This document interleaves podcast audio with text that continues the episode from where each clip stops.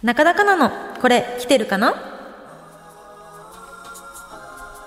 麻雀カフェのオーナー店長でもある中田花奈さんがご自身で気がついたトレンドについて語るコーナー。今日のテーマがですね、猫ミーム。はい、これもでも結構流行りきってる感じはちょっとしてるんですが、見たことありますか？なんですか、猫ミームって。こちらですね、猫の動画、実写の猫の動画があって、その映像をくり抜いて字幕とか背景とかをつけてストーリー仕立てに作り直した動画のことで、なんかちょっと説明が難しい、すみません。今YouTube とかにあるの？あ、YouTube のショート動画とかにも上がってたりするんですけど、SNS、TikTok とか動画投稿サイトで話題になってるって感じで。なるほど。こうだから背景も普通のこう家とか公園とか日常的なものだったり、グラフィック的なものだったりするんだけど、そこに実写の猫の画像ですよね、多分ね。動画かな？動画ですね。動画が切り抜かれてる。くり抜かれてると。あ、そういうやつです。あ、ちょっと猫が今踊ってる映像が。猫が踊ってるね、ショート動画で。はい。まあこれ、はい。これがよくある、今結構ベーシックなパターンで、はい、今午後12時、午後6時とか書いてあるんですけど、はいはい、これ、この投稿をした人が、はい、日常であったことを、出来事をこの猫に演じさせてる感じですね。へー。この動画は。へー。だからちょっとこのラジオでどうの手が伝わってるかちょっとわからないんですよ。みんな見ていただいた方がちょっと。あ、でも本当そうだね。8時起きた僕って言って、はい、でそれが猫がわーっと起きて朝ごはん食べる僕って言ってハムスターが食べてるみたいな。あ、そうです。だからもう一日自分が起こったことをこう、まあ、投稿したりとかする。これが流行ってるわけ。流行ってるんですよ、なんだか。で私もなんかよく出てくんなこの動画って思って知ったんですけども、まあ、これ TikTok 発祥みたいで、本人の顔出しなしで、その日常の動画を出せるっていう、日常のエピソードを出せるっていうところがすごくポイントでして、猫出しですもんね。そう、猫出しなんですよ。でしかもフリー素材みたいな感じでみんな同じ素材を使ってるんですね。同じ音と動画セットになってるものを使ってて、じゃあみんなイラスト屋使ってる的な感じで。あ、本当そうです。イラスト屋みたいなグリーンバックの猫の素材があって、それを背景とかと組み合わせて文字をつけて動画にしてるんですけども、でその自身のエピソードをこう披露してるんですけど、結構これちょっと今日のテーマに沿っ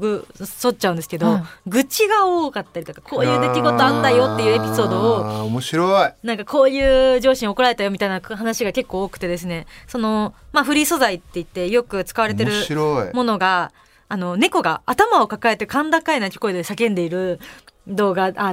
素材だったりとか、猫がめちゃくちゃ強めに猫パンチ食らってるやつだったりとか、猫が説教されてるみたいな構図で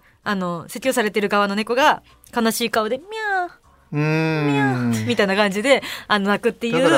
ら、さっきほらメールで愚痴をノートに書いてる人がいたじゃん。だけどノートだとやっぱりねちょっとリアルすぎるし、みんな見てくんないし、それを猫の動画にしたらみんな共感してくれるっていう。そうなんですよ。だから上司にはこういう感じで怒られたとかが結構あって、まあ、結構ハッピーなのもあるんですよ。なんか彼氏とデートしたよっていうやつも全然あるんですけど、なんか結構こういう使われ方が多くてですね、や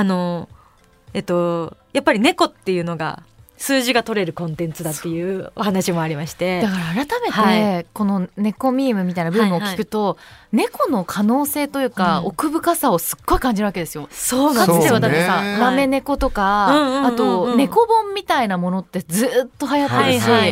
やっぱりね、猫はすごいですって。僕の世代に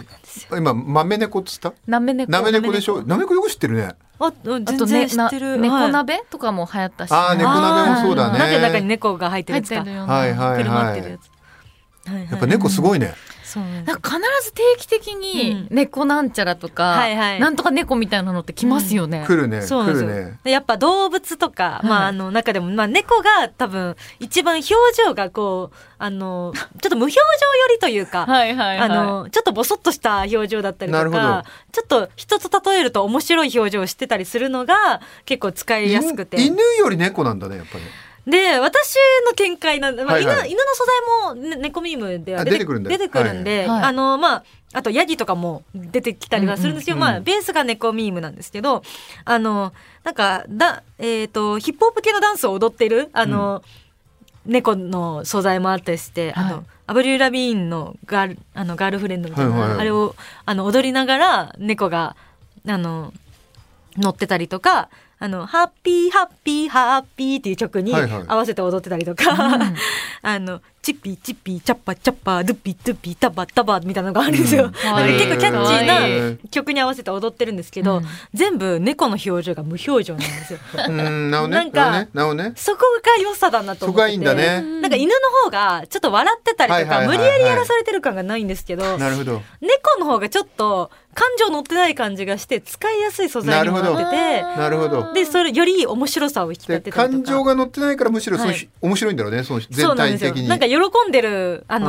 ものとして使われてるのに、うん、無表情みたいな、動きだけノリノリだったりとかするのがこの動画を面白くさせるところだったりもして、うん、それで猫が使われてるんじゃないかという意見。これコメント欄とかどうなんですか、はい、どんなコメント欄も結構平和なものが多くて、基本的にこう愚痴だったりとか、こういうことがあったとか、日常系のやつって発信するのって結構ハードルが高くて、はいはい、まあ一般の方だったりとかインフルエンサーだったりとかしてもやっぱり嫌なコメントがいっぱい来るんですけど、猫っていうことで緩和されて、すごくマイルドになるんで、この今の時代に合ったSNS 対策になってるかもしれないですね。だからあれはみんな平和な気持ちになりますよ。そうなんです。幸せな気持ち。自分の平々凡々な日常を、でも起きる日々のことを、気持ちをシェアしたいわけじゃないですか、はい、だけどだから要するにその日記をある意味こうシェアするようなことだけど、はい、そこで共感してもらうときにちょうど猫の動画で擬人化させるとちょうどいいっていう、はい、面白いね。すっごいなんか今の今風でも結構素材もキャッチーで、大体同じ音楽とかがついてたりするんで、耳にも残っちゃって、なんかダラダラを見ちゃう、いろんな人の見ちゃうみたいなことがあって、流行ってたりするんで、ぜひ皆さんもちょっと調べてみて見ていただけたらいいなと思います。TikTok とか、はい、YouTube のショート動画とかで出てきますね。いや本当猫ってすごい、はい、なんか定期的に来るもん、宇宙猫とか。なんか我々結構さこの猫ミームそのものの話をしてるんだけど、西川さんは猫にこだわるんだ猫のポテンシャルに、うん、いやだから、ね、猫ミームも、その猫の良さですね、流れですよね、はいはい、猫じゃ飼えばいいじゃないですか、家で。飼いたい猫ミームね、はい、なかなかなのこれ来てるかなでした。